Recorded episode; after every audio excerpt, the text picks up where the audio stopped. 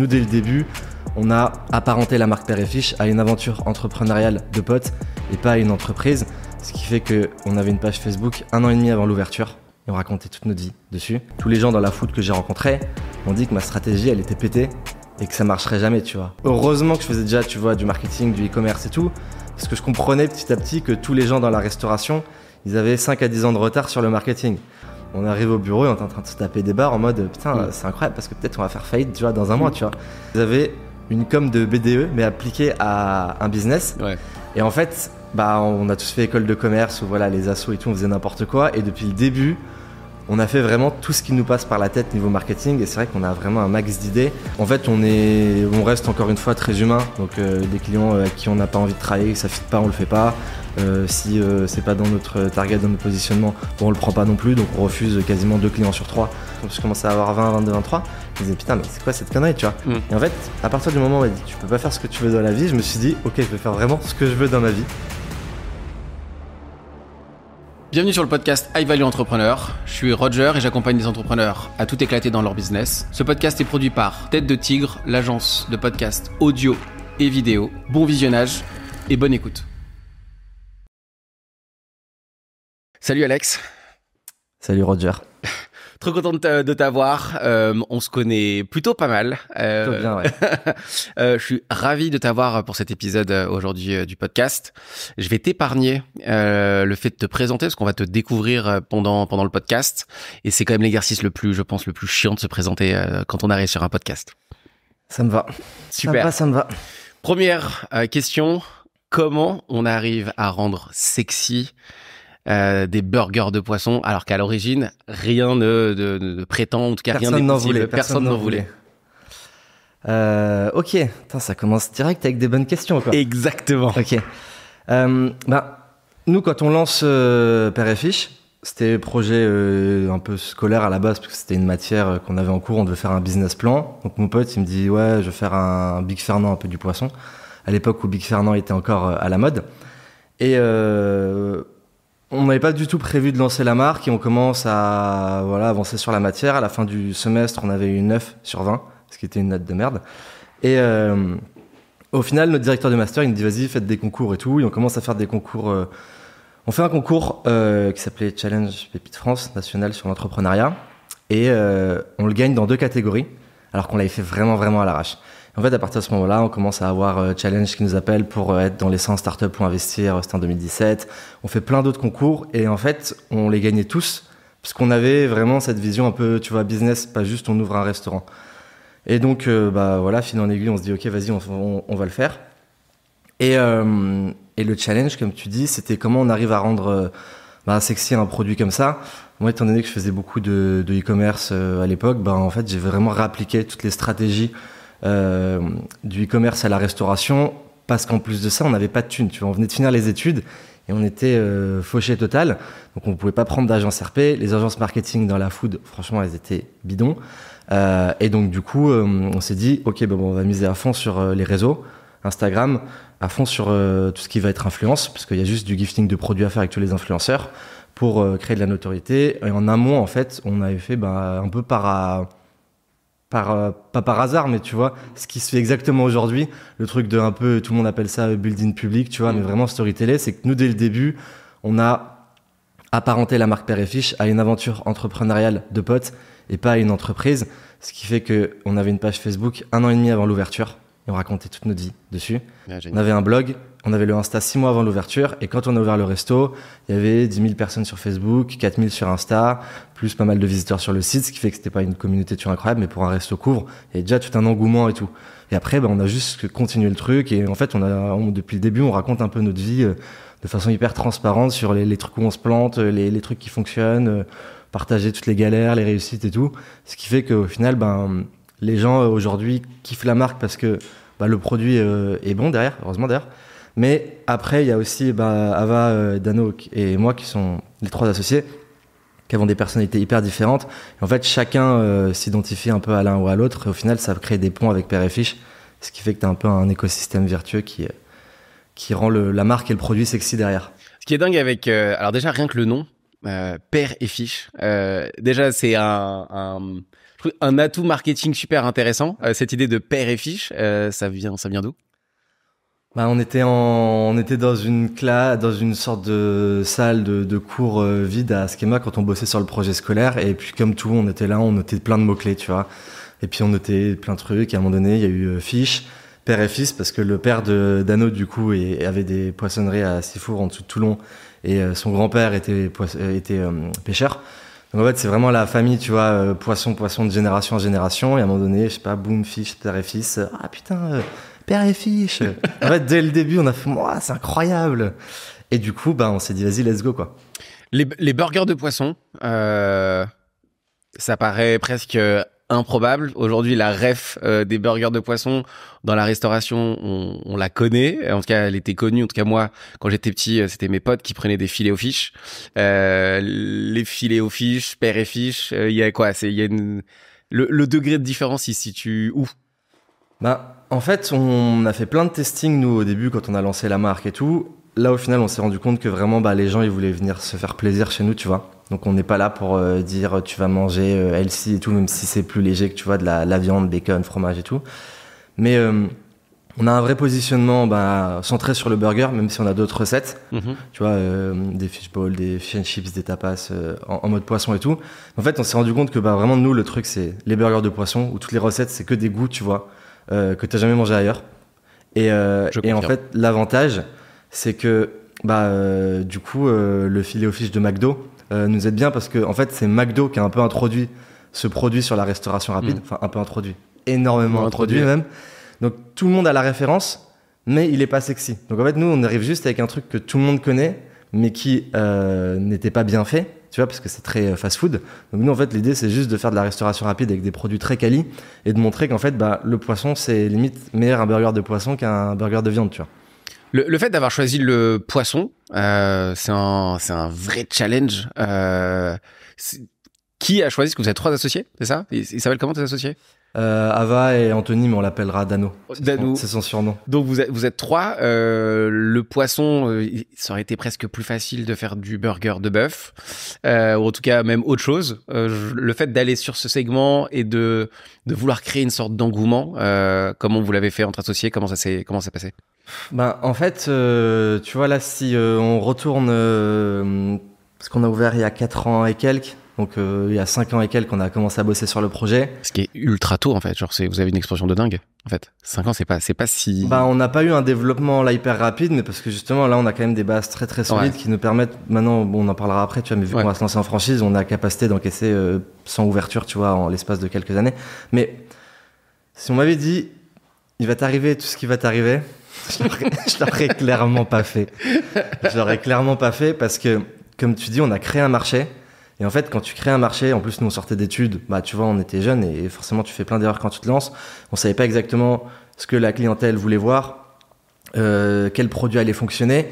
Et quand tu es sur un produit comme ça qui est très clivant, bah automatiquement, euh, même si tu as, tout le côté un peu culturel avec la, les communautés juives et musulmanes qui du coup euh, vont être très friandes de ce produit, en France, d'une manière générale, quand tu dis burger, c'est les gens ils veulent du, du bœuf, du poulet, tu vois, et pas poisson. En fait, il y avait un vrai, vrai, d'ailleurs toujours, un énorme travail d'éducation. Ouais. Et justement, le truc, c'est qu'on, c'est pour ça qu'on a tout fait par les réseaux. Parce que si je te dis burger de poisson comme ça, t'es pas, t'es pas hyper excité. Quand on vous connaît pas, ouais, on n'est pas du tout excité. Et par contre, tu vois le contenu sur les réseaux, les recettes, bah, c'est la même réaction pour tout le monde. Ah putain, ça a l'air trop bon en fait, ça donne trop faim, vas-y, je vais venir. Donc en fait, nous, c'est juste créer un peu d'abord une excitation euh, visuelle pour qu'après les gens viennent dans le resto et vu que les recettes euh, bah, fonctionnent très bien, bah, les gens se disent en fait, putain, mais en fait, c'est vraiment stylé les burgers au poisson. Donc, en fait, le travail, c'est comment on arrive à garder cette image de marque cool et à la mode, en mode limite, en 2023, le burger de poisson, c'est plus cool ouais. que le burger de, de, viande. Et ben, continuer sur cette lancée pour récupérer de plus en plus de clients, quoi. Comment on fait pour, euh, cette, euh, alors l'idée est audacieuse, euh, le positionnement est archi audacieux. Euh, je pense qu'il faut être très bon marketingment parlant pour réussir à marketer ça. Qui s'en est occupé de marketer ça entre entre vous les associés? Et derrière comment pour que les gens soient aussi puissent peut-être le faire pour eux dans d'autres dans dans d'autres domaines. Comment on arrive où on peut l'implémenter pour nous dans notre, sur notre marque? Ok. Du coup, sur la réparte entre nous trois, t'as Ava qui va être sur toute la partie opérationnelle. Donc en gros, c'est vraiment toute la vie du resto, les, les, les employés, euh, achat, hygiène, tout ce que tu veux. Euh, t'as Dano qui du coup s'occupe de toute la partie légale, finance et développement, euh, où du coup on la gère pas mal ensemble. Et euh, moi, c'est en gros tout ce qui va être marketing, tout ce qui se passe derrière des écrans. Donc même les solutions digitales et tout derrière les écrans, comme etc. Maintenant, quelle était ta deuxième question? Le marketing, comment on fait pour développer une marque, une marque comme la tienne aujourd'hui? C'est quoi les, les, les endroits que où t'as mis toi, de, vous avez mis de la lumière, où vous avez dit il faut pas qu'on se loupe là-dessus, ou il faut absolument qu'on aille là-dessus. euh, C'était quoi? Ben, euh, là, si on prend à date aujourd'hui la, la structure, là on a un truc qui fonctionne bien, qui n'était pas forcément le cas depuis le début, mais pour nous, tu as ben, un focus produit déjà, donc qui est fait par euh, Dano qui fait toutes les recettes aussi. Donc il faut que le produit il soit excellent et que les gens reviennent, parce que si ton produit n'est pas bon, tu un resto, un e-commerce, ce que tu veux, bah derrière tu tiens pas. Euh, c'est fini l'époque euh, du dropshipping où la pub n'était pas chère. Euh, Maintenant, il faut que les clients reviennent. Et en fait, après, tu le marketing. Et donc, en gros, ça, c'est vraiment pour moi la brique B2C. Ouais. Si tu vois d'un point de vue B2B pour euh, les gens qui vont ouvrir des paires et fiches, tu as toute une brique process qui est gérée par, euh, par Ava. Et en fait, bah, le marketing est visible, mais les process qu'on a sont quand même aussi très très bons, tu vois, qui sont pas visibles aux yeux du grand public. Et cette brique-là, qui a été faite par Ava, tu- Ava, tu vois très bien, permet de faire en sorte que tout le resto fonctionne bien. Donc, on a un peu notre triangle. Et en fait, du coup, bah, le, le taf, c'est de, via le marketing, ramener tous les gens dans le resto. Et qu'après, ben, ils, euh, ils, euh, avec, le, avec le produit, ils reviennent. Et sur le marketing, le focus, bon, il y a beaucoup de choses à faire, Ouais. mais euh, je pense qu'il te faut une identité. Donc euh, une, une- une identité cool, c'est-à-dire que les, les gens qui voient Père et Fiche, déjà juste visuellement, tu vois, que ce soit sur les packaging, euh, qu'ils le voient passer, se disent ça a l'air sympa. Euh, un site bon, euh, qui fonctionne, tu vois, donc euh, des trucs à, à la con, mais au moins euh, que tu les adresses, les horaires, de, les horaires, euh, contacts, euh, pouvoir commander en livraison, bref, tout ce que tu veux avec un site ben, qui fonctionne bien, euh, qui est optimisé et qui est joli. Euh, et en fait, après, bah, tu ajoutes plein de briques euh, à ta stratégie. Mais les, les principales, principales pour nous, euh, c'est euh, la brique. euh, bah déjà euh, storytelling, tu vois, Ouais. parce qu'on incarne à notre marque à fond et euh, ça fonctionne hyper bien. Parce que euh, on se fait arrêter maintenant. Enfin, tu vois, on se fait. Ça nous arrive très souvent maintenant de nous faire arrêter par des clients dans la rue et tout. Même à Dubaï, la dernière fois, il y a quelqu'un qui m'a dit Putain, mais tu fais pas euh, père et fiche et tout, tu vois. Donc c'est trop drôle parce vrai que les gens, en fait, ils te font leur feedback. Ouais, j'aime trop ça. Et puis en plus, voilà, à chaque fois, ils sont venus. Donc euh, on a des retours clients en direct. En mode, bah, bah là, c'était cool, mais il y avait ça à améliorer et tout. Donc la brique storytelling. Derrière, ta brique contenu. Donc euh, on a une grosse, grosse stratégie de contenu. euh, euh, vidéo où on fait euh, beaucoup beaucoup de contenu et beaucoup beaucoup de vues Ouais, ce qui nous draine énormément de gens dans les restaurants. Et après, bah, ça, on applique une bonne stratégie publicitaire. Je sais pas si on rentrera sur le détail Mm. après, tu vois. Peut-être après, ouais, peut-être. Mais du coup, tu as storytelling, contenu, pub, donc mapper tout sur tous les canaux euh, euh, Meta, euh, Google, euh, TikTok, euh, des strates locales pour driver du trafic et augmenter ta notoriété. Et euh, la brique influence, où pareil, on fait environ, là, on doit faire 25 collabs par mois. Euh, avec des influenceurs qui viennent bah, du coup découvrir le concept ou remanger chez nous, ils en parlent sur leur réseau. Quoi. Le succès de Père et Fiche, euh, est-ce qu'il y, a un- il y a un élément, toi, tu as, déterminé qui a fait en fait euh, en grande partie euh, le succès ou quelque chose euh, que personne ne connaît, où il y a que vous entre associés, où vous vous dites ah ouais quand même cet élément-là, il a été, il a été euh, limite euh, improbable et finalement ça fait partie euh, en grande partie du succès qu'on a eu? Ben, aujourd'hui, tout le monde nous connaît par le marketing. Ouais. Et en fait, on a juste fait ce que personne ne faisait et ce que tout le monde nous avait dit pas de faire, tu vois. C'est-à-dire que moi, quand je suis arrivé à, Paris, euh, je faisais déjà beaucoup de marketing.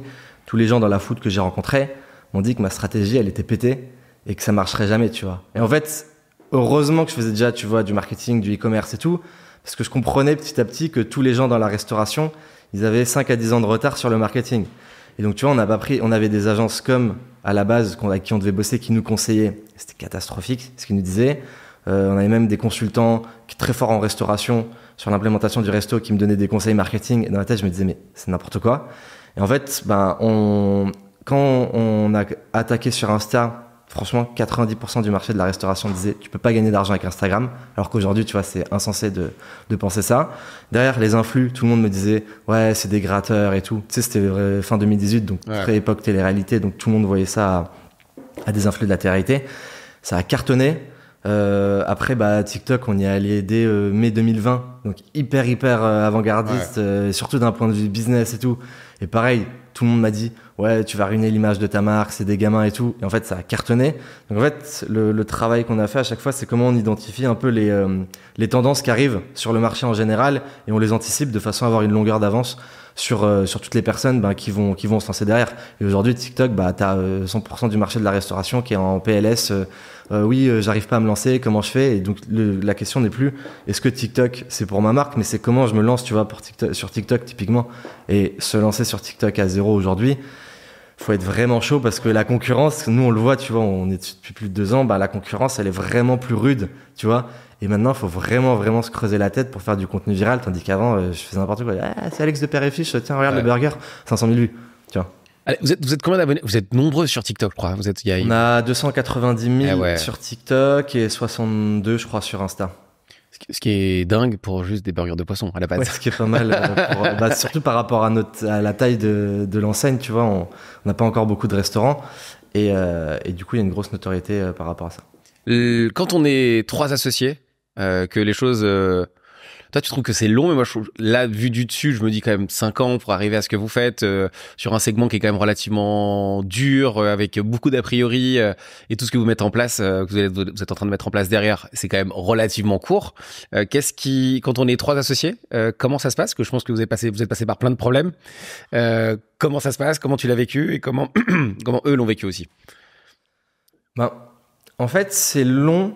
Là, aujourd'hui, je me rends compte que, tu vois, le premier resto, il a ouvert il y a 4 ans et 4 mois, je crois.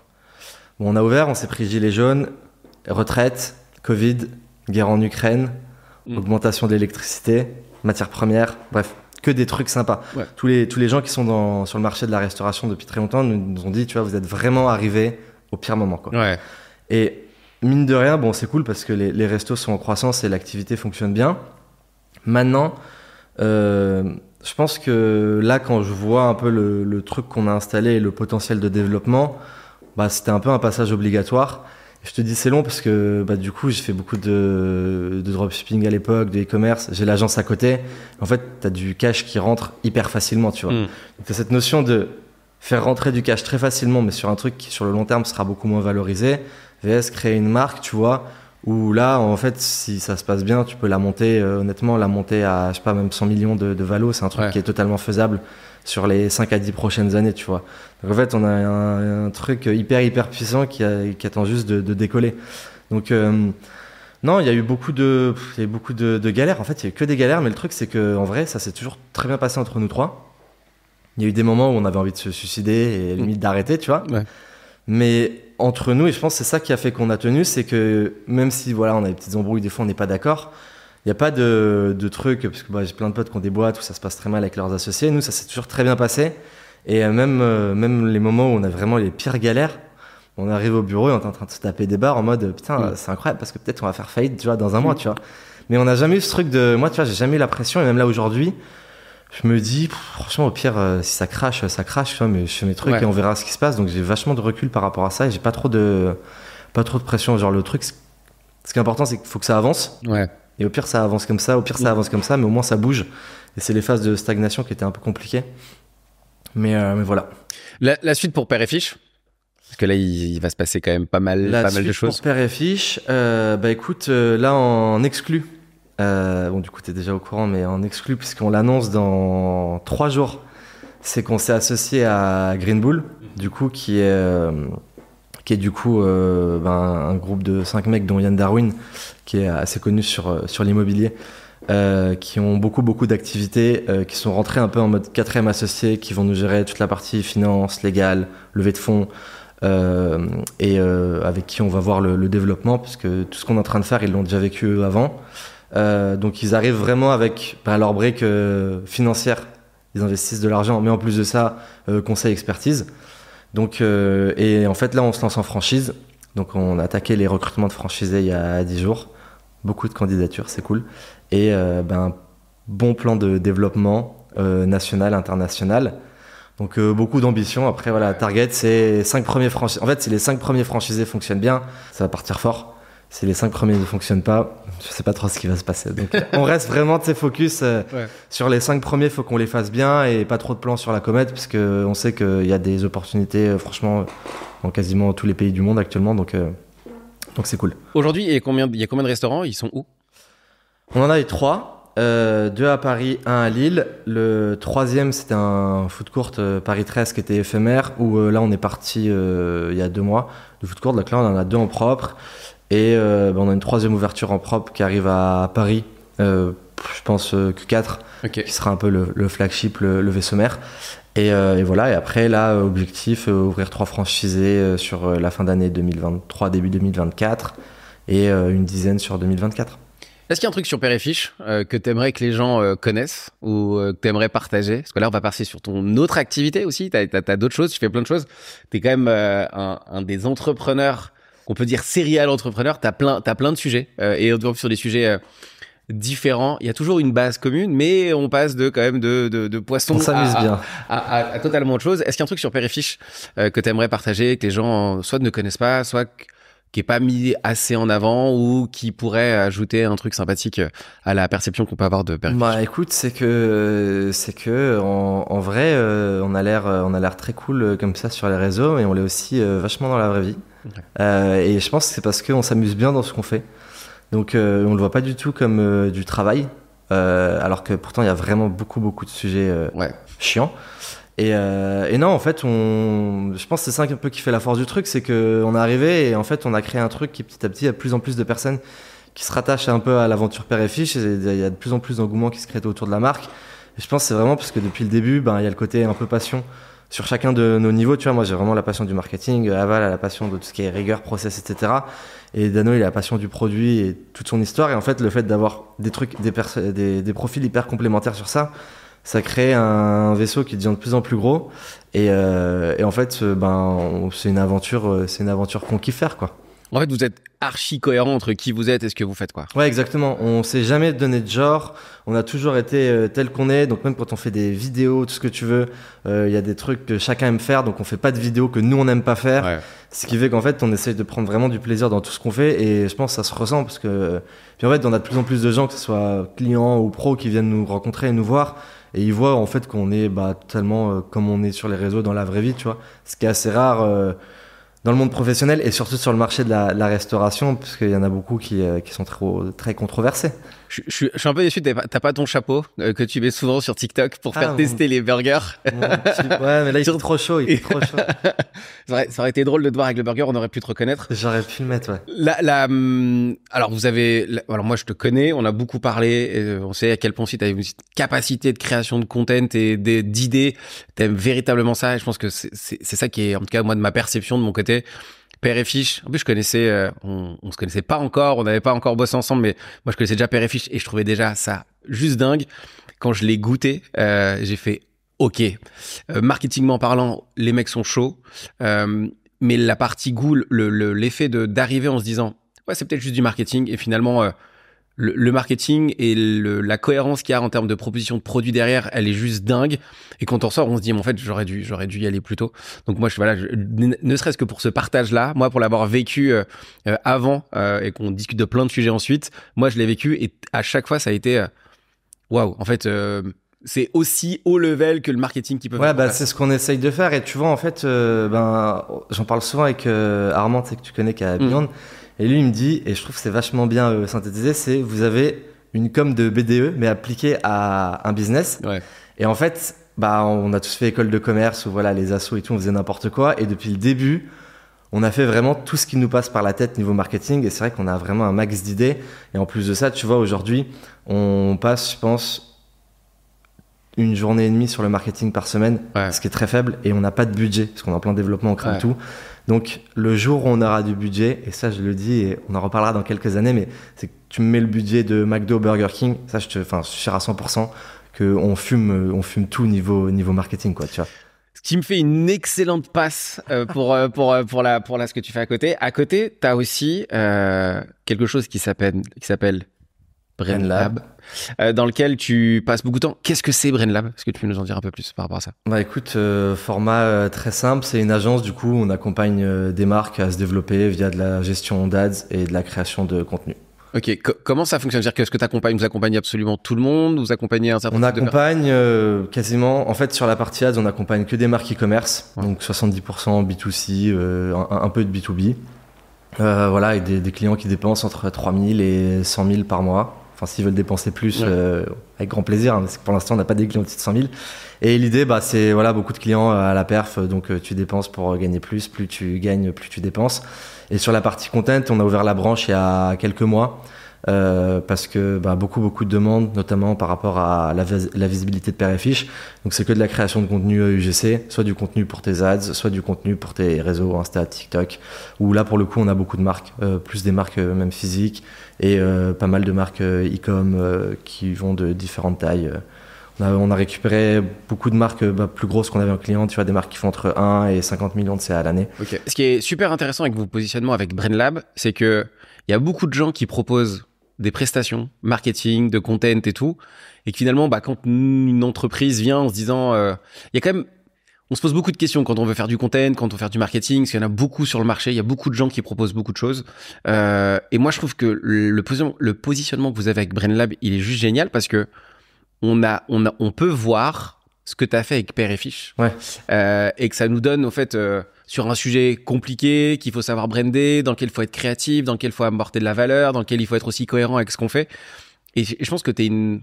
vous n'êtes pas très nombreux à pouvoir être euh, cohérent dans ce que vous proposez, de ce que vous avez réussi à faire pour vous. Vous n'êtes pas le- les cordonniers les plus mal chaussés, euh, ce qui est un avantage juste dingue avec, euh, avec BrainLab. Est-ce que toi, t'en as conscience de ça Ou, euh, ou c'est... euh, Oui, un peu. hein. Après, non, je suis, assez raccord. Le truc, c'est que bah, Axel, du coup, mon associé sur BrainLab, qui est un pote aussi, il a sa boîte en parallèle qui s'appelle Time Enjoy et qui est une solution, on va dire B2B pour tout ce qui est où ils vendent de la data pour tout ce qui va être tourisme événementiel et tout. Ça fait 10 ans qu'il est dans l'entrepreneuriat aussi.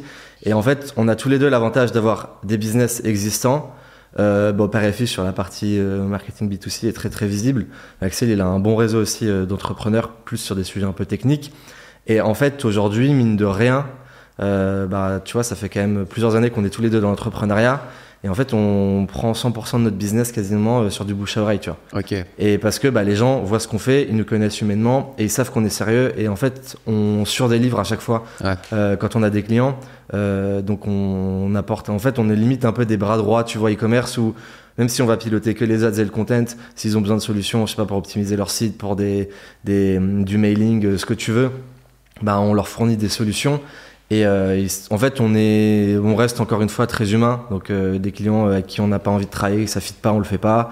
Euh, si euh, c'est pas dans notre target, dans notre positionnement, bon, on le prend pas non plus. Donc, on refuse quasiment deux clients sur trois, euh, quand même sur toutes les personnes avec qui, qui on veut, enfin, avec qui on travaille. Et on est dans une dynamique où on, pareil, on, on veut kiffer, tu vois, mais on n'est pas le truc en mode, euh, tu vois, moi je veux pas la scaler à, à coup de Mm. 50 personnes, faire une usine à gaz, euh, genre euh, pas avoir des bons clients qui sont cool sur des bons, des bons marchés, des bons produits, et ben prendre du plaisir dans ce qu'on fait et que ben, même d'un point de vue client, les résultats soient là et que ce soit une relation assez saine, plutôt que ben on commence à on commence à dégrader un peu euh, la qualité. la rentabilité, euh, faire du CA. Ouais, exactement. Euh, c'est qui le, le client de rêve pour BrainLab aujourd'hui? En tout cas, s'il y en a, s'il y en a plus, tu peux, tu peux en dire plusieurs. Peut-être qu'ils, peut-être qu'ils nous, ils vont nous écouter. Bah honnêtement, le, le client de rêve, ça va être euh, une grosse marque euh, e-commerce euh, B2C, quoi, tu vois. Ok. euh, qui va faire au moins euh, 5-10 millions de CA à l'année euh, et qui, euh, on va dire, entre 5 et 20 millions, parce qu'après tu commences à arriver sur des problématiques où on demande quand même beaucoup de travail. Ouais. Mais ouais, voilà, 5-10 millions, même, euh, allez, on baisse un peu 3, 3 à 10 millions, parce que ben, ça veut dire que le, généralement le produit est approuvé, que ben, il y a une bonne identité. Euh, qu'au niveau des, des parcours euh, d'achat, logiquement, la marque est quand même calée. Et en fait, souvent, on se rend compte que bah, il y a beaucoup de marques qui ont un bête de produits, mais qui ont des mauvaises stratégies d'acquisition en place ou qui ont des agences de media buy qui qui sont pas au top. En fait, quand tu arrives sur quelque chose comme ça où tu un peu, Ouais. tu vois, on a même récupéré des clients, tu vois, qui faisaient un million, un million et demi, mais qui avaient genre une mine d'or entre les mains, et tu as juste à tout restructurer, mettre en place des bons tunnels d'acquisition, et tu en plus à côté de ça, tu coupes la brique, euh, faire des bonnes publicités, tu vois, Mm. t'adresses en gros le bon message à la bonne personne au bon moment. Pff, en vrai, là, c'est là, là, ça part en couille. La, la, la raison d'exister de BrainLab, euh, est-ce que, est-ce que tu l'as? Pourquoi, pourquoi BrainLab existe aujourd'hui? C'est Bah, c'est parce que je pense que on a tous les deux un côté euh, très pédagogue, tu vois. Euh, en fait, on, on s'est rendu compte un peu indirectement qu'on kiffait transmettre. Et, euh, et pour le coup, tu vois, quand moi je faisais du drop, ben c'était cool parce que ça faisait de l'argent. Mais c'était comme ça, tu vois, c'est boum, Ouais. trois mois, ça repart, boum, trois mois. Donc c'est un énorme processus d'apprentissage. Parce qu'aujourd'hui, tous les meilleurs, bailleurs- tous les meilleurs médias bailleurs, ils sont passés par le dropshipping. Clairement, c'est, euh, il y a peut-être une exception qui confirme la règle, mais honnêtement, Ouais. Quand tu as joué, tu vois, avec ton argent que tu as commencé à dépenser des 2-3 000 euh, par, euh, des fois par jour, euh, avec ton argent, Ouais. bah, t'es pas un consultant d'agence euh, qui crame tout le budget d'une grosse marque et qui dit bon, on va voir ce qui se passe, tu vois. Et donc en fait, petit à petit, on a commencé à accompagner beaucoup d'étudiants, des formats conférences, des formats coaching. Et en fait, je pense qu'on, c'est un truc qu'on kiffe, tu vois, c'est apporter de la valeur aux gens, tu vois, Ouais. les aider à progresser. Et en fait, quand tu travailles avec une marque comme ça, bah, tu lui apportes de la valeur parce que tu l'aides à, mine de rien, même si tu l'aides à gagner plus d'argent, tu l'aides aussi à monter en compétences. Donc je pense que c'est vraiment ça, nous, le truc un peu qui nous anime, tu vois. C'est pour ça qu'on veut travailler qu'avec des gens que ça fit. Parce que si tu as une mauvaise relation humaine, ben, niveau professionnel, ça va être relou et ça va pas fonctionner derrière. Tu l'as dit tout à l'heure, ou alors euh, c'est moi qui l'ai entendu, ou alors ça, ça vient de notre discussion, mais il y a, il y a un truc cool avec BrainLab, c'est que vous êtes vraiment des partenaires. Genre, vous, Ouais. vous positionnez pas comme euh, comme le fait, le simple fait de euh, rentrer euh, de- des, des clients, faire du CA et des choses comme ça. Euh, moi, je sais que pour toi, ça c'est ultra important. On en a, on en a beaucoup parlé. Pour- pourquoi c'est important pour toi de, de parce que tu pourrais très bien rentrer dans le schéma classique, donner, ils te donnent leur argent, tu l'utilises au mieux de ce que tu étais en mesure de faire avec tes compétences, mais le fait de qu'est-ce qui qu'est-ce qui est important pour toi de rajouter ce, ce côté un peu accompagnement, ce côté un peu partenaire? Pourquoi? Bah, c'est qu'en fait, j'ai pas envie que, qu'un client euh, me dise, euh, comme s'il vient sur Père et Fiche ou s'il vient avec BrainLab, j'ai pas envie qu'il soit déçu, tu vois. Ok. C'est-à-dire que quand je fournis quelque chose, j'ai envie que ça soit bien fait et j'ai envie que le client soit content à la fin. Et tu vois, typiquement, euh, le marché de la restauration, franchement quasiment 100% des marques food qui m'ont contacté, tu vois, niveau marketing. Et en fait, déjà, il y en a plein qui comprennent pas que si tu veux faire la même chose que Père c'est quand même beaucoup de travail, beaucoup d'investissement. Et, euh, et en fait, quand ça m'intéresse pas, tu vois, bah, bah je le fais pas. Et en, gros, le truc, c'est que tu prends des, clients, euh, des clients e-commerce. Bah, si demain je vais voir une marque et je lui dis on peut faire ça, ça, ça, c'est que tu peux jamais être sûr, tu vois. Mais j'ai quand même beaucoup de certitude et de conviction euh, dans le fait de croire que je sais ce qu'on va lui apporter, va l'aider. Et des business où tu vois, euh, si le, le client il a un bête de produit mais son site est éclaté, je lui dis ben refais ton site et on en reparle derrière. Si son produit j'y crois pas du tout, je lui dis honnêtement, franchement, je pense que tu vas perdre ton argent avec nous. Parce Ouais. que investir dans de la publicité, ben faut avoir validé tous les prérequis en amont. Et, euh, et du coup, euh, reviens nous voir plus tard ou sinon, euh, enfin, laisse tomber, tu vois. Et nous, maintenant, tu vois, il y, a un- il y a un barrage. Il y a un barrage, c'est que tu as besoin d'avoir validé ton produit, ton identité, ton site. Donc, c'est un peu le trio, Ouais. triangle obligatoire à avoir validé en amont. Et à partir de ce moment-là, il y a un minimum de, de dépenses publicitaires à être prêt à investir, tu vois, qui est, de, qui est pas beaucoup, mais c'est à 3000 par mois par euh, levier, parce que bah, aujourd'hui, la publicité coûte plus cher, et si tu veux faire des testings cohérents, c'est pas en investissant 500 balles en une semaine que tu vas avoir des résultats, euh, tu vois, pertinents. Donc en fait, on met beaucoup, beaucoup de barrières à l'entrée aussi pour nos clients, euh, enfin, qui sont, qui sont des prérequis obligatoires, et ce qui fait que bah, quand on a validé tout ça ensemble, déjà, on se met déjà dans des bonnes conditions, dans les meilleures conditions possibles pour le lancement. Quand on travaille avec BrainLab, ça dure combien de temps? Genre, On peut venir juste une, on peut venir euh, un mois, on peut. Ben, sur la partie Media Buy, ça dure euh, à vie. ça dure à vie. Ouais, non. que t'es- finalement, t'es un partenaire, donc euh, finalement. Ouais, En, en vrai, ce qui est cool, c'est que tous les clients qu'on a eus, du moment où ce, tu vois, ce triangle-là, on l'appliquait pas dès le début. Donc en fait, quand on a des clients avec qui ça n'a pas fonctionné, bah c'était pas que tu vois niveau média buy et tout ça prenait pas, c'était qu'en fait on se rendait compte que le produit n'était pas adapté au marché ou quoi. Donc dans ce cas-là, on mettait en pause, le client repar- repartait retravailler son produit. Mais sinon, les clients media buy, tu vois, B2C sur ces logiques-là, on les a depuis le début. Tu vois, donc depuis, euh, je sais pas, ça va faire deux ans que l'agence existe. Ok. Enfin, au début, on était un peu en mode consultant.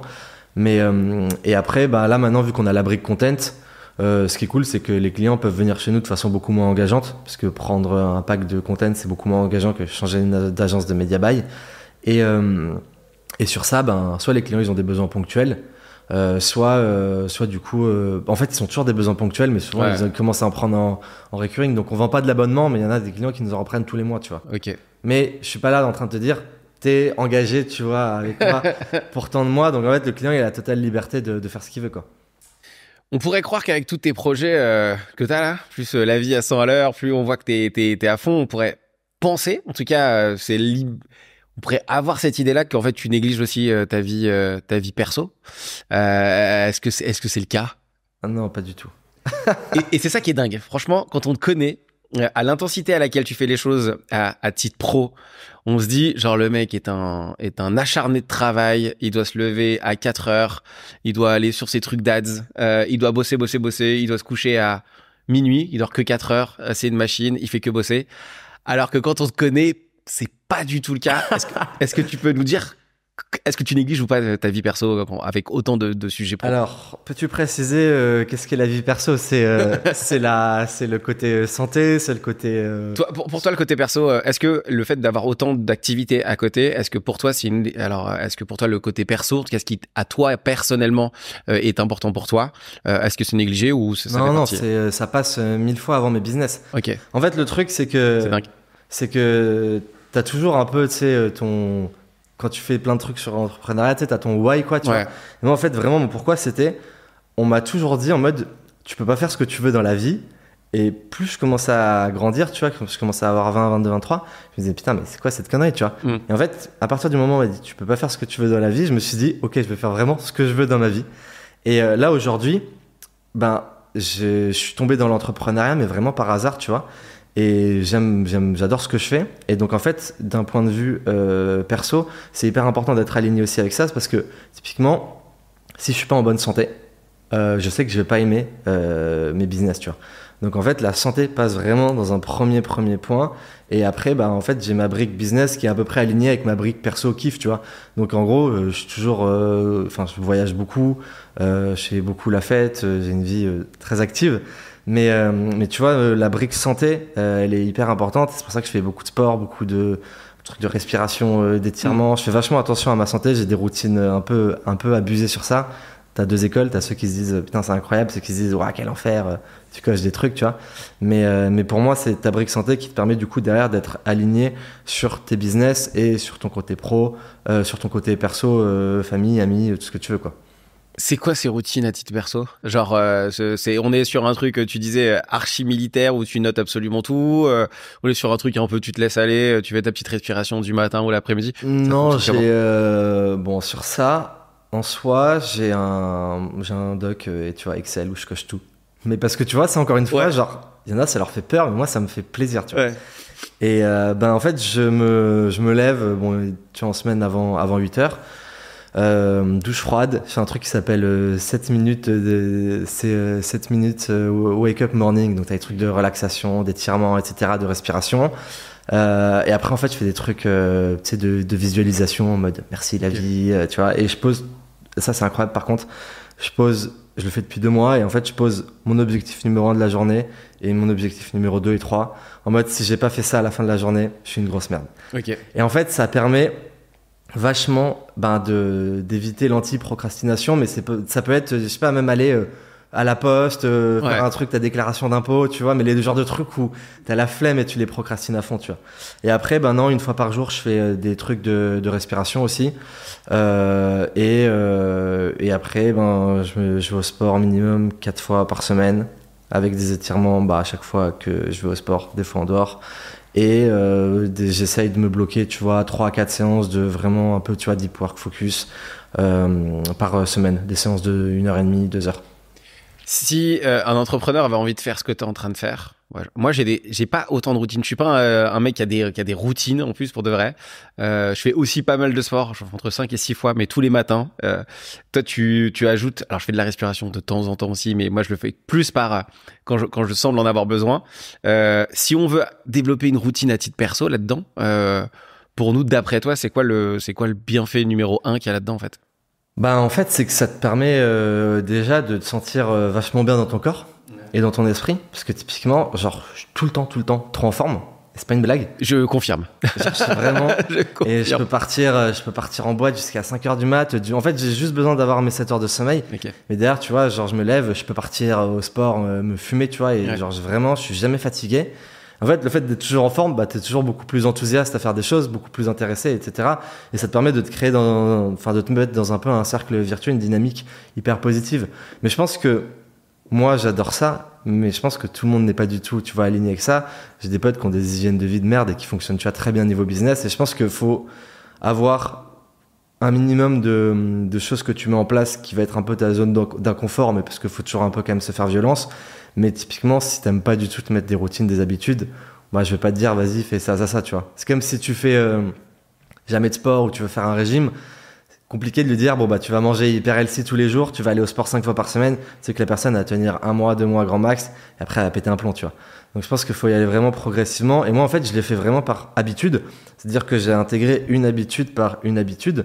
Et en fait, petit à petit, j'ai des habitudes. Tu vois, mon truc de ma vidéo, la YouTube de 7 minutes le matin, genre, il y a peut-être un mois, une fois dans le mois où je la fais pas. Mais c'est un truc, genre, vraiment, c'est robot, quoi. Tu vois, c'est, tac, je vais me doucher, boum, je la fais et je peux rien faire. Et tu vois, genre, pareil, je touche pas mon tel la première heure quand je suis debout et tout.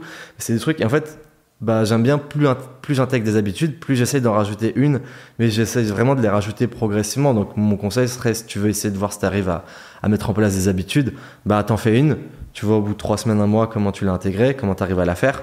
Puis derrière, si tu vois que ça roule, ben derrière, t'en mets une deuxième, puis une troisième, puis après, à voir jusqu'où tu veux, jusqu'où tu veux aller, quoi. Euh, par rapport à ça, euh, c'est quoi ton, ton rapport? Parce que là, on, finalement, ceux qui ont une mauvaise hygiène de vie ou qui font pas le, ce que tu pourrais faire, finalement, c'est comme s'ils ils faisaient pas un pari sur l'avenir sur eux. Ils risquent d'avoir des regrets, en tout cas, possiblement. Euh, toi, par rapport à, aux regrets, euh, c'est quoi ton, ton, ton positionnement par rapport à ça? Est-ce que tu en as bah, Franchement, j'ai franchement j'ai zéro regret. Je pense que c'est un peu aligné avec le fait de bah, quand tu veux, tu vois, tu peux. Euh, c'est que, hum, genre, j'ai des trucs où j'ai fait des erreurs et tout, mais tu vois, mais ça m'a ça m'a servi. Et en fait, aujourd'hui, j'ai zéro regret dans tout ce que j'ai fait et, euh, et je continue, tu vois, comme ça. Et en fait, à chaque fois que je fais quelque chose, je suis plutôt la team en mode on y va et après on réfléchit. Donc des fois, tu te prends le mur, mais au final, tu vois, plutôt que les gens qui vont rien se poser 12 000 questions et tout. Et en fait, franchement, bah, j'essaye en fait chaque jour, tu vois, vraiment me dire, bah, tu vis ta journée pleinement. Et en fait, le truc, c'est que je pense qu'aujourd'hui, si ton année, euh, quel que soit l'âge que tu as, n'est pas mieux que l'année dernière, il y a un problème dans ta vie. Et dans ce cas-là, tu as des changements à mettre en place. Et après, bah, je me dis, est-ce que mon mois était mieux que le mois dernier? Mhm. Après, est-ce que ma semaine était mieux que la semaine dernière? Sur des semaines, c'est quand même plus difficile parce que as des fois, tu as des semaines de vacances et tout. Donc, mais en fait, est-ce que je me suis donné, tu vois, à fond pour faire en sorte de faire avancer les choses? Et pareil, quand je finis une journée, genre, c'est hyper important pour moi d'être satisfait de moi-même, tu vois, et de me dire, bon, bah, j'ai fait ce que j'avais à faire, tu vois. Et après, petit à petit, par rapport à ça, tu te, tu te jauges de façon à pas trop te surobjectiver et garder un juste milieu parce que si tu te dis je dois faire euh, l'équivalent de 12 heures de taf et que tu en as déjà fait 8 heures productif, tu as 4 heures que tu pas fait, tu vas dire ah, putain, j'ai pas accompli ma journée. C'est quand même vachement important de, à la fin de la journée être satisfait de soi-même, tu vois, pour être dans une dynamique euh, d'état d'esprit, tu vois, positive et aller de, aller de l'avant, quoi. Comment tu gères euh, parce qu'on pourrait parce qu'on pourrait le penser, t'es es un mec archi confiant. On pourrait que est-ce que est-ce que c'est vrai? Est-ce que t'es un mec confiant? Est-ce que t'es un mec qui entre guillemets qui a jamais eu de problème de confiance en soi ou qui en a mais qui qui le dit pas ou qui n'a pas l'habitude de l'exprimer? Bah euh, en vrai euh, en vrai ouais.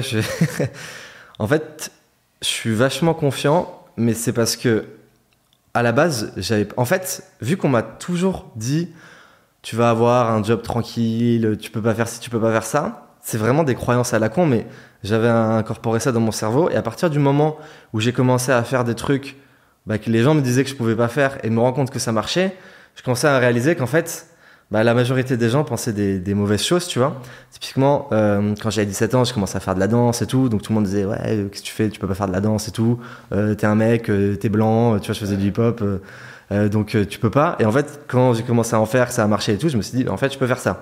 Après, on m'a dit Ouais, euh, tu peux pas monter une boîte. Euh, tu vois, quand on a lancé Père et Fiche, moi en plus, j'ai pris, à, ce moment-là, j'avais pris mon CDI à côté. Euh, on m'a dit, euh, j'étais allé chez Yahoo, c'était, ça s'est super bien passé. On m'a dit, ouais, Yahoo, c'est mort. En plus, ils sont en train de restructurer l'équipe. Tu connais pas ton futur manager, c'est hyper dangereux. T'as un variable, tu vas pas l'avoir. Des trucs à la con. Au final, tout s'est super bien passé. Père et Fiche, pareil, on m'a dit, tu peux pas monter une boîte, t'es trop jeune, etc. Tout s'est super bien passé. Je fais du dropshipping. On m'a dit, tu peux pas faire ci, ça, ça. Tout s'est super bien passé. Je suis rentré dans les cryptos en 2017. On m'a dit, non, mais les cryptos, c'est de l'arnaque. tout s'est quand même bien passé. Et donc en fait, petit à petit, tu vois, bah en gros, tu développes, tu vois, des, mécanismes, tu vois, où tu te rends compte bah, que en fait, quand tu mets en place, tu vois, des, des habitudes euh, et tu te donnes les moyens de faire quelque chose, ben ça marche en fait. Et franchement, ça c'est applicable. C'est pas moi, c'est pas toi ou quoi. C'est que n'importe qui euh, qui fait ça et qui se donne les moyens de réussir quelque chose, et eh ben euh, et ben en fait ça fonctionne tu vois. Et ça passe derrière par le, sport ça passe par derrière tu vois même euh, tu vois genre quand j'étais quand j'étais plus jeune genre j'étais hyper hyper calme tu vois. C'est à dire que j'aurais beaucoup de potes et tout. Je sortais mais j'étais un, gars tranquille posé de mon côté tu vois. Là plus tu voyages plus, tu rencontres des gens plus en fait tu te rends compte que la perception des, gens change envers toi et plus en fait ben euh, ils ont une estime différente de toi et aujourd'hui oui en fait tu vois même sur Père et Fiche tout ce que je disais au début, c'était en mode mais t'es qui toi, tu veux quoi Ouais. Et maintenant c'est un peu le contraire et pour le coup c'est un peu biaisé, c'est en mode ah bah c'est Alex qui a, de Père et Fiche qui a dit ça sur le marketing dans la food, donc il a forcément raison, tu vois. Ouais. Alors que c'est pas vrai, tu vois, je me trompe encore. Mais du coup en fait vu que l'image des gens euh, sur toi elle change, bah automatiquement oui ça te donne encore plus confiance en toi, tu vois, dans ce que tu fais. Le rapport à l'anxiété, parce que là, euh, est-ce que tu as un, un rapport à l'anxiété ou à la peur? Euh, Toi, est-ce que est-ce que tu es déjà anxieux parfois? Pas trop. Non. Ouais, c'est ce qui est dingue. C'est pour ça que je, je voulais t'entendre le dire et je voulais, et je voulais que ça reste, parce que c'est quand même relativement dingue. Et euh, est-ce qu'il y a, il y a certains moments, tu as peur euh, de certaines choses et genre, et tu réagis comment? Bah franchement, euh, là aujourd'hui non. Après, euh, je me suis mangé une phase quand même vraiment bien bien dégueulasse euh, bah, au moment où on bossait ensemble, donc euh, on en a beaucoup parlé. Mais Q4 2022, ça a été quand même, euh, la, je pense, niveau business, perso et tout, la pire période de ma vie. Donc euh, à ce moment-là, forcément, tu te poses des questions, tu as des doutes et tout, parce que Père et on avait une situation euh, bien compliquée financièrement avant qu'on récupère de l'argent. BrainLab, euh, vu qu'on avait fait beaucoup de cash en amont, on avait recruté un peu n'importe comment et pris beaucoup de clients un peu de tous les côtés. Donc la situation, on va dire, euh, financière, et même nous, ça nous prenait beaucoup d'énergie pour rien, euh, se dégradait. Et en plus de ça, je m'étais bah, séparé de mon ex avec qui j'étais resté très longtemps. Donc en fait, je me mange des claques de tous les côtés, tu vois. Et en fait, sur euh, août à... Non, juillet à... En fait, pendant quasiment six mois, je me retrouve, tu vois, à plus me verser de salaire sur mes deux business. Alors que j'étais dans un truc où j'étais quand même très très confort au niveau. Parce que justement, on se disait, vas-y, on garde la trésor pour voir, parce que ça peut vraiment partir en couille, tu vois, rapidement. Donc à, à ce moment-là, là en vrai, bah oui, tu te poses des questions, mais en fait, je me disais, moi, mon, mon objectif, tu vois, c'est vraiment, j'ai tout investi à chaque fois sur euh, moi et mon Mm. cerveau. C'est-à-dire que si mes boîtes elles crachent demain, je sais que je peux remonter un autre truc, tu vois. J'ai plein d'opportunités de business et je sais que par mon cerveau, par toutes les compétences, par le fait que je me sois formé, je me suis formé vraiment comme un malade, tu vois, et je suis pas plus intelligent que les autres, c'est juste que j'ai investi à fond, fond, fond dans moi. Je pense que dans les, la liste des formations payantes, j'ai dû faire 1000 heures de formations payantes. Et tu les as vraiment faites? Parce qu'il y a beaucoup qui les achètent mais qui les font pas. je les ai toutes faites. Ok. Genre sur ça, je suis un malade. J'ai des notes, euh, j'ai des documents Word résumés de toutes les formations, Ouais. mais je les ai toutes faites. Ok. Genre vraiment. Et en fait, à un moment donné, j'ai arrêté d'en faire parce que j'étais un peu dans la boulimie d'informations. C'était il y a longtemps, tu vois, il y a 3-4 ans, mais de trop faire de formation pour pas passer à l'action. Mais ce qui fait qu'en fait, quand je suis passé à l'action, bah, tu vois, c'était en mode. euh, j'étais quand même bien, bien, bien carré dans tout ce que je faisais, tu vois.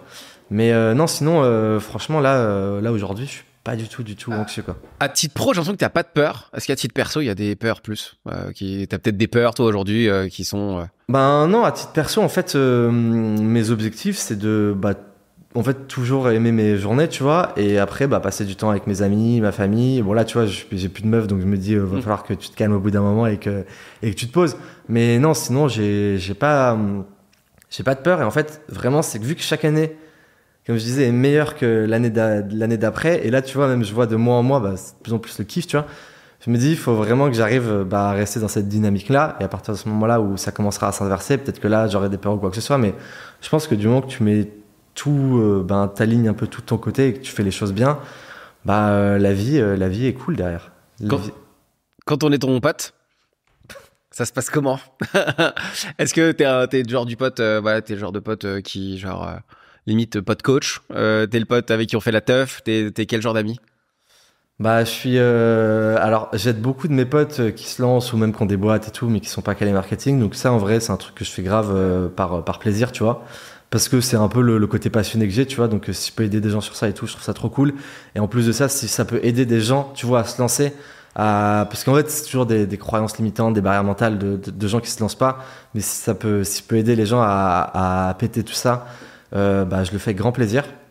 Et, euh, et après, ben, euh, mes potes m'appellent un peu euh, euh, tu vois, des soirées parce que.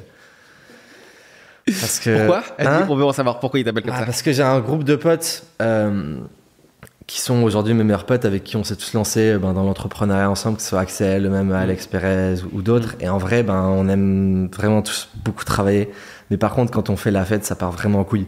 Donc, euh, donc ouais, on est des gros, gros, gros euh, fêtards, quoi. Donc, euh, c'est-à-dire qu'on se limite, mais moi, je sais que je suis enfermé la semaine, mais si je sors et que je vais boire une bière, ça peut très, très vite finir à 5 heures du mat. Et en fait, le problème, c'est que je suis, vu que j'ai fait énormément de choses, que j'y vois beaucoup voyager, j'ai des potes de partout, j'ai des potes qui sont toujours de passage quand on est à Paris, Nice, Dubaï ou quoi que ce soit. Et en fait, je suis vraiment le mec maintenant qu'on appelle, pas pour boire un thé, euh, tu vois, à 16h, mais pour, euh, pour faire un truc qui va partir en couille. Donc en fait, maintenant, des- franchement, j'ai des gens qui me proposent des soirées, je pense, 4 à 5 fois par semaine.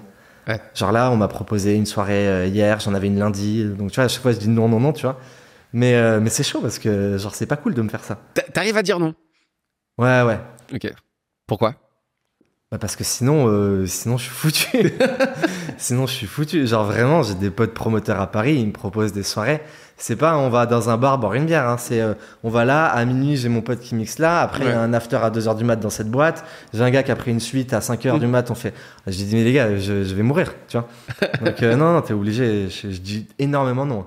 Donc on a tous envie d'être potes avec toi là. Hein Est-ce que tu vas nous dire on a très envie d'être potes avec toi Bah, Moi j'ai de la chance, c'est le cas, mais On a closé beaucoup beaucoup de clients en soirée, tu vois. ouais. Ouais. Et, euh, et en fait, euh, bah, tu vois, pour la petite anecdote, à Nice, on a des potes qui, ont une plage privée, qui l'ont fait en mode un peu ambiance Saint-Tropez.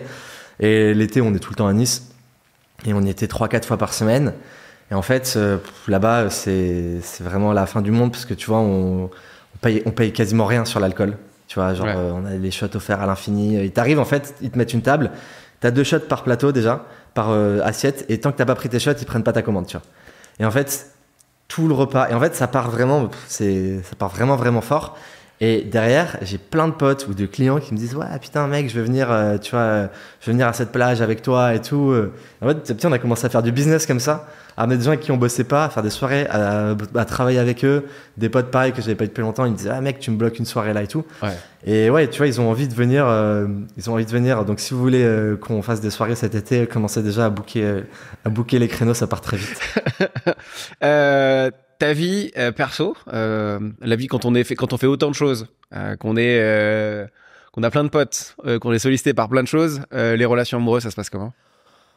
Voilà, j'avais une copine pendant longtemps, on est resté quasiment 6 ans ensemble, Ouais. avec des petites ruptures, c'était une relation un peu comme ça, mais très passionnelle.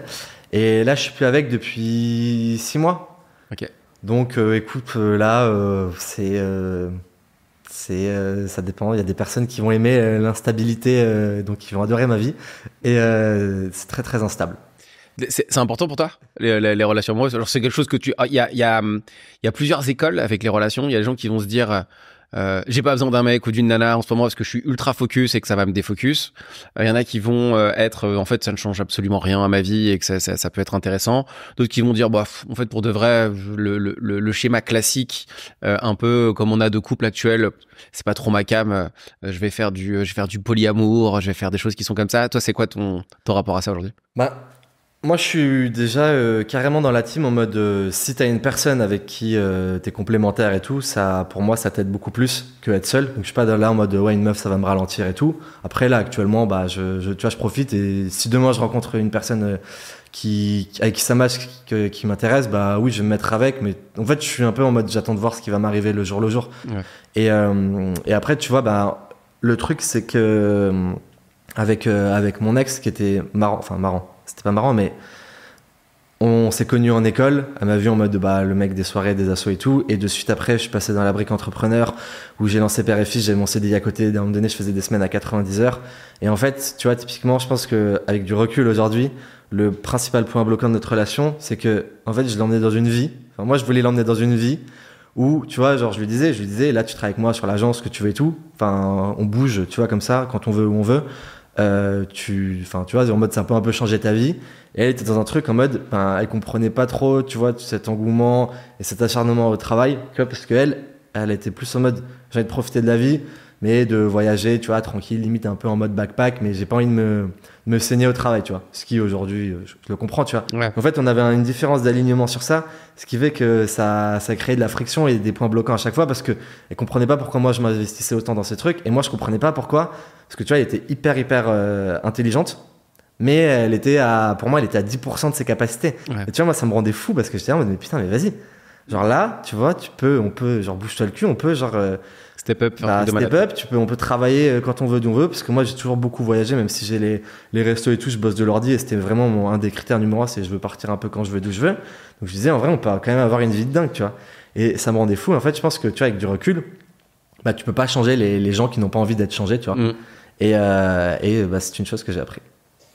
Hum, dans, dans, dans ta vie là, actuellement, euh, avec tout ce que tu fais, le fait d'être free, d'être un peu partout, euh, est-ce que le projet d'avoir une, de, de créer une famille, d'avoir des enfants, c'est des, choses qui sont des, des targets pour toi à titre, à titre pro, à titre perso? Ouais, grave. Pas de suite.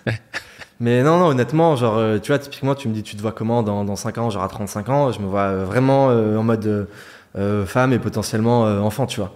Après, encore une fois, c'est compliqué parce que, tu vois, nous, si on a notre bande de potes à Nice, on est une vingtaine, on se connaît tous depuis entre la maternelle et le primaire, on se connaît quand même depuis très très longtemps. Mhm. Il y en a plein qui sont en couple, même depuis très longtemps, et il y en a aucun qui a des gosses. Enfin, tu vois, sur 20, il y en a Ah, C'est dingue. il y en a, j'ai deux copines qui ont des, qui ont des enfants qui viennent de les avoir. Ouais.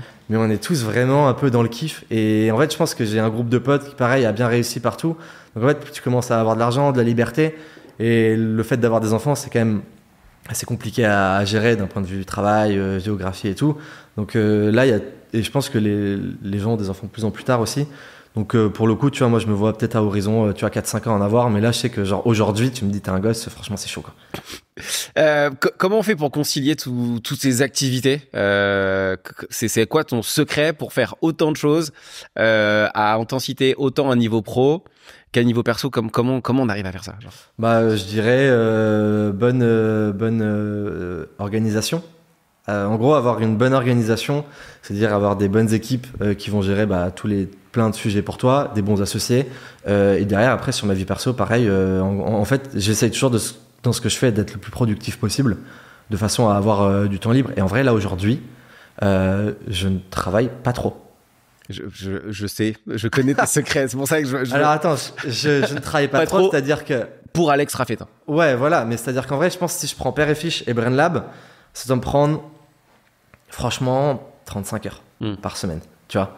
Et après, bah là, je suis en train de mettre en place plein de trucs sur euh, moi en perso et tout, donc euh, c'est plus mon ma réflexion et mon, mon jus de cerveau qui me prend beaucoup plus la, la tête et où je vais chercher des infos. Mais si demain, tu vois, je faisais pas ça et je faisais genre juste Père et Fiche et Brain Lab, bah franchement, ça va, tu vois. Après, bien évidemment, bah, je peux y passer plus de temps pour essayer d'aller encore plus vite, etc. Mais je pense que c'est hyper important, encore une fois, d'avoir bah, ton équilibre pro et perso et de toujours être dans un truc où je suis content de faire les deux Ouais. et pas être d'être là, tu vois, parce qu'il y a des moments où, bon, tu sais, mais c'est c'est éphémère, mais si je suis toujours là en mode putain, vas-y, pro, pro, Ouais. pro, pro, pro, pro, pro, au bout d'un moment, tu pètes un plomb, quoi. Enfin, moi, je sais que j'ai besoin de l'équilibre et de temps en temps, tu vois, sortir, aller voir des potes, tu vois, et euh, enfin, comme tout le monde en vrai. C'est- Cet équilibre, il est, il te, en, en le recherchant, est-ce qu'il, est-ce que tu pourrais faire n'importe quoi et justement déséquilibrer et te dire t'es en mode rush euh, Est-ce que tu, c'est un truc que tu feras? Est-ce que c'est te dire euh, je déséquilibre tout, j'y vais, euh, je- croissance, croissance, croissance à fond euh, et euh, Non, on s'en fout, de, on s'en fout. De... En vrai, non. Euh, parce que j'ai eu des périodes comme ça où je travaillais énormément et tout, où pas du coup forcément tu gagnes plus d'argent et tout. Mais en fait, ça me saoulait parce que j'arrivais pas à avoir bah, assez de temps euh, pour moi, pour aller au sport et tout. Et en fait, c'est vraiment genre, euh, tu vois, la brique euh, sport, santé et tout, elle est vraiment au-dessus Ouais. de tout. Et tu vois, si demain tu me dis, euh, genre, euh, tu préfères, je sais pas, gagner euh, euh, 50 000 balles par mois, mais ne plus aller au sport, plus avoir ton hygiène de vie, ou euh, rester, tu vois, genre autour des, des 10 000 et avoir ça, mais je reste direct ça, parce qu'en Ouais. plus, genre, euh, aujourd'hui, j'ai plus d'argent que, Mm. que j'en ai besoin, tu vois, parce que j'ai un rythme de vie assez simple. Et, euh, et l'argent est vraiment en dessous de la, la santé pour moi, tu vois. D'où vient cet équilibre émotionnel? Est-ce que tu as un équilibre émotionnel juste de dingue? Euh, T'arrives à, t'arrives à jauger, t'arrives à, à prendre une décision euh, qui est pas basée un peu sur juste sur le, la quête de plaisir euh, que tu pourrais là, là, tu pourrais te dériver dans, dans plein de, dans Ouais. plein de domaines. C'est, c'est un, c'est, là pour le coup un équilibre émotionnel. Ça, ça vient, ça vient d'où? Bah, je pense que j'ai fait pas mal de travail euh, d'introspection et pour euh, mieux, me, mieux me connaître, tu vois. Et, euh, et en vrai, c'est marrant parce que là, la dernière fois, j'ai une pote qui est, qui est sophrologue maintenant. Et elle m'a dit, vas-y, euh, passe me voir et tout. Donc j'étais, bah pourquoi pas. Encore une fois, tu vois, Ouais. je savais même pas ce que c'était la sophrologie. Je dis, bon, vas-y, on, on verra ce que c'est. Et en fait, elle m'a fait plein d'exos, tu vois. Même des trucs où elle me dit, genre, elle me fait des trucs l'enfant intérieur et tout.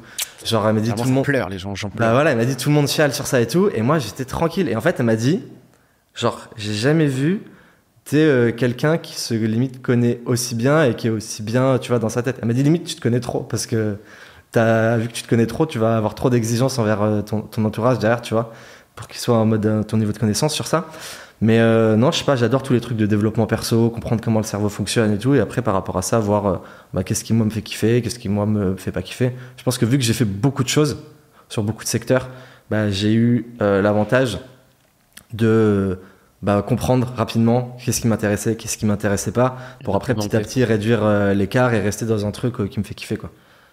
C'est, c'est juste dingue parce que moi je te connais euh, sur dans beaucoup d'aspects. Euh, là j'essaie de donner une, vraiment une image de toi, qu'on aille de l'image de toi qui est quand même relativement large pour qu'on se rende compte à quel point euh, euh, tu fais des trucs complètement ouf. En fait des petites choses simples, ces petites choses simples euh, avec l'effet cumulé euh, qui sont qui sont complètement dingues et qui continuent de t'amener dans la direction et que tu vas avec une avec un avec un optimisme, avec de la performance et en même temps en étant en train d'essayer. Donc je pense que c'est aussi un super un super exemple pour pas mal d'entrepreneurs ou pas mal de personnes de se dire euh, c'est extrêmement dur de concilier les deux euh, de comme tu le fais. Je connais très peu de personnes je pense qui arrivent à le faire aussi bien que toi. Euh, donc je pense que c'est quand même ultra dingue. On, on arrive à la fin euh, de ce podcast. Euh, est-ce que il y a une question euh, que je t'ai pas posée euh, est-ce qu'il y a un thème euh, qui serait intéressant euh, d'aborder que toi tu trouves intéressant ou que tu veux partager ou qui apporterait de la valeur pour les gens qui écoutent ce podcast Hmm, bah écoute, euh, non, le, tu vois tout, on va dire tout ce, ce côté un peu saint d'esprit, pour moi c'est vachement rattaché à, euh, en, en fait pour moi le truc le plus important, et c'est une question que personne se pose quasiment, c'est qu'est-ce que j'aime faire dans la vie, tu vois. Et est-ce que j'ai envie d'être entrepreneur? Parce que l'entrepreneuriat, c'est à la mode, mais ça ne ça va pas à tout le monde. Et il y a d'autres trucs euh, très bien, même dans le salariat. Est-ce que j'ai envie de faire du sport? Est-ce que j'ai envie de faire ci? Mais comment, en fait, je me pose les, bonnes questions pour derrière que, bah, comme tu dis, avec cet effet cumulé et cet enchaînement d'actions, ça t'amène dans la bonne direction, tu vois? Et moi, en vrai, c'est ça aujourd'hui, euh, que je kiffe, tu vois, euh, faire avec les gens, que ce soit sur le marketing ou même plus un peu d'un point de vue dev perso sur des plus jeunes quand on les coach. C'est en mode, qu'est-ce que tu veux faire? Ils me disent, bah, je veux gagner de l'argent, mais je sais pas. Je dis ok, tu vois. Mais euh, ouais, bah je sais pas, j'ai pas envie de trop travailler et tout. Et je dis mais il y a forcément des trucs. Quel secteur? Et ils disent bah je sais pas, j'ai pas regardé. Mais regarde, tu vois. Ouais. Et en fait, moi je sais que c'est comme ça que ça a vraiment changé ma vie. Et je me dis mais rien que le fait de se poser un peu sur qu'est-ce qui va aller euh, t'intéresser, euh, qu'est-ce qui, euh, sur quoi je vais être sensible, comment je vais, je vais faire des choses que j'aime, bah ça te change la vie parce que même moi quand j'étais sur, en salariat, quand on est en CPR fiche, j'ai trop kiffé mon salariat. tu Ouais. Et dès le début, j'allais à, j'étais en CDI, mais j'allais mon CDI, j'avais l'impression que je partais voir des potes et que qu'on allait kiffer, tu vois. Et en fait, t'es dans une situation, bah automatiquement où vu que tout ce que tu fais, tu l'aimes, tu prends euh, toutes les choses plus à cœur et en fait dès que tu enchaînes quelque chose d'autre bah tu vas être euh, beaucoup plus enclin à être dans un état d'esprit positif une bonne dynamique. Et en fait bah à côté de ça bah, le positif attire le positif tous ces trucs de loi de l'attraction. Et Mm. moi j'y crois avoir grave. Et en fait petit à petit tu te retrouves à avoir zéro négatif tu vois dans la vie. Alors je pense que là il y a beaucoup de journées où j'ai zéro pensée négative tu vois. Genre les gens ne m'énervent pas je m'en fous tu vois genre je passe au dessus de tout quoi. Est-ce que c'est quand on connaît, on sait que c'est vrai, mais quand on ne connaît pas, on pourrait se dire attends, genre le mec il, il- c'est Gandhi quoi. Euh, il est tout lui glisse dessus, il le prend avec philosophie, il le prend avec un truc. Je confirme que c'est vrai. Euh, je c'est c'est c'est juste dingue. T'as un t'as un aimant à à optimisme et à, à, à good vibes. Euh, je, je pense que ça peut être, euh, ça pourrait presque être le mot de la fin de ce truc-là. Euh, Alex Raffetin, l'aimant à good vibes, euh, les, Euh, on essaie de faire au mieux ouais C'était dingue. J'ai adoré euh, pouvoir euh, te faire découvrir euh, à- aux personnes qui vont nous regarder, qui vont nous écouter. Euh, Est-ce que tu as un mot pour finir ce podcast? Bah écoute, euh, passez une très très bonne journée et n'oubliez pas, fils. bon dans le poisson. Merci Alex. Merci.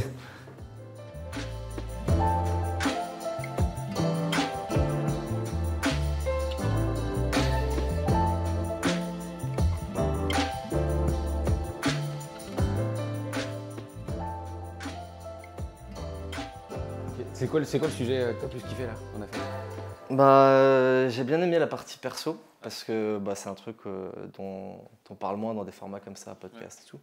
C'est quoi le. En fait, ce qui est ouf avec ce que toi t'as raconté, parce que moi je te connais, euh, et le, le fait de, de, de raconter ces trucs à titre perso, qu'il y a un truc que t'aurais. En fait, qu'on n'a pas dit, euh, ou qui fait un peu partie de ta life, ou qui, qui est quand même genre juste insane ou dingue qu'on peut appliquer, qui peut être intéressant. Bah hum, non, après le, le truc, le truc où on a encore plus pu aller dans le détail, c'était surtout les, les routines euh, de, de vie et tout, parce que des fois ça part un peu en mode euh, hard quoi.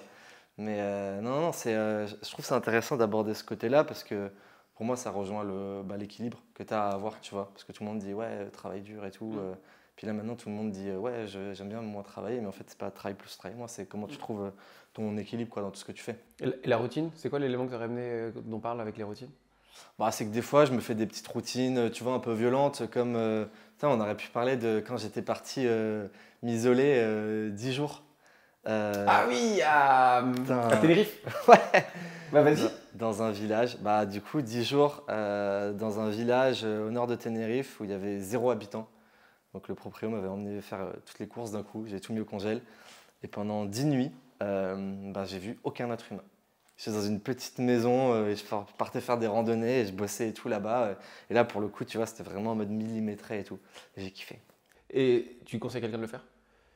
Tu conseilles aux gens de faire ce truc-là? Et tu vois, putain, encore un truc dont on aurait pu parler, c'est euh, tous les gens qui ont peur de se retrouver seuls. Et je trouve que justement, c'est hyper important de savoir être seul, pas euh, célibataire, mais savoir passer des moments seuls, même quand tu es en couple marié, quoi que ce soit. Parce que bah, du coup, euh, c'est là où tu apprends plus à te connaître, tu vois. Et donc, le fait de partir 10 jours, bah, je me suis pas tapé des grosses barres parce que j'étais tout seul. Les deux premiers jours, je me dis, bon, c'est un peu chelou, qu'est-ce que je fais là? Mais après, tu vois, bah, en fait, tu poses des questions, tu es bien, tu te rends compte qu'il y a des choses que tu aimes bien faire et ça permet vachement de te découvrir. Je pense que tu vois, moi, c'est une enfin, un, un enchaînement d'éléments comme ça qui fait que ben, plus j'apprends à me connaître, bah, justement, plus je suis dans un truc de, de- je kiffe euh, ce que je fais et je sais que ce que j'aime pas faire, bah, j'essaie de pas le faire. Quoi. Qu'est-ce qui fait peur aux gens, d'après toi? Parce que moi, je sais que je l'ai déjà fait. J'ai fait juste trois jours. euh, mais j'ai essayé d'y aller tout seul. Mais je me suis retrouvé dans une maison, dans, dans une. euh, Dans une. euh, pas une maison, mais euh, avec des jeunes là. Avec une auberge de jeunesse. C'était à, à Lisbonne. Je suis parti tout seul, sans potes, sans famille, sans rien. J'y suis allé. Mais forcément, j'ai voulu aller chercher du monde, ou je me suis fait pote avec Bah des ouais. gens. ou- C'est c'est quoi l'intérêt de le faire? C'est quoi, l'intérêt euh, de rester comme ça, solo et Bah, en fait, moi, euh, en, fait, je l'avais déjà fait genre deux jours euh, l'année d'avant. Et là, je sais pas, j'ai pété un plomb. Je me suis dit, j'ai pris carte Airbnb Europe. Je me suis dit, oui, il fait chaud. J'ai pris euh, nord de Tenerife, mais vraiment, je savais même pas que c'était Tenerife. Je suis jamais allé aux Canaries. J'arrive sur l'île, je dis au taxi, emmène-moi là. Le taxi me dit, tu vas faire quoi là-bas et tout. Pose pas de questions. On monte et, euh, et en fait, euh, il me dit, mais t'as pas de voiture? Là Genre là, t'es dans la merde, tu vois. Je dis, ah, c'est bon et tout. J'arrive le village, mais j'ai l'impression que j'étais en 1800. J'arrive deux heures avant le check-in. Il pleuvait, il y avait du brouillard, j'étais en dessous du volcan. Je me dis, franchement, là, c'est chaud. Je trouve une sorte de pub où ils me déposent. Genre, les mecs, euh, c'était des Espagnols, mais tu sais, ils buvaient des bières à. J'étais déjà défoncé, il était 11h du matin. Je dis, ouais, je peux me mettre là pour travailler et tout. Ils me, ils me calculent même pas, tu vois. Et, euh, et après, euh, je sais pas, en fait, tu sais, c'est un peu le côté aventure, tu vois. Encore une fois, c'est en mode, je le fais et puis après, on verra ce qui se passe. Et en fait, euh, bah voilà, franchement, être seul, quand tu commences un peu à t'ennuyer, à réfléchir, c'est là où tu te poses des questions sur ta vie, le pro, euh, le perso, tout ce que tu veux. Et en fait, le fait d'être H24 avec des gens, bah, tu n'as pas le temps de prendre du recul et de te poser ces questions. Donc les gens qui sont toujours, toujours, toujours avec quelqu'un, soit ils ont, souvent ils essayent de fuir ce truc, ça, ce truc de remise en question. Il y a beaucoup de gens qui ont peur de se remettre en question et de se poser les bonnes questions et d'affronter la vérité en face. Et donc en fait, le fait de faire ça, bah du coup, tu, du coup, c'est là où tu te dis bon bah là, euh, là ça va pas, ça j'ai merdé, tu vois. Et euh, bah du coup, de te remettre en, en question et d'avancer quoi. Là, là, tu vas, on va, on va pas tarder à aller. Donc là, là, si euh, on a fait le podcast, on rajoute un élément et qui te dit putain, on aurait dû en parler. Ce serait quoi le dernier élément où tu dis putain, on aurait dû en parler Attends, bah là il y a déjà, euh, pour moi c'est le truc de, de l'isolement, mais c'était voilà la partie en fait, euh, bah, ça rejoint un peu se poser les bonnes questions, mais comprendre en fait qui t'es un peu vraiment et savoir se remettre en question, tu vois. Puis après il y a le truc de pff, tous les gens qui disent euh, ouais c'est trop tard pour faire ci, je peux pas faire ça, j'ai pas le temps et tout. Enfin c'est de la connerie quoi, tu vois. Genre aujourd'hui euh, on peut faire ce qu'on veut. Allez. Ah. À très vite. Merci d'avoir regardé cet épisode. N'oublie pas de commenter, de liker et surtout de t'abonner. On se retrouve au prochain épisode.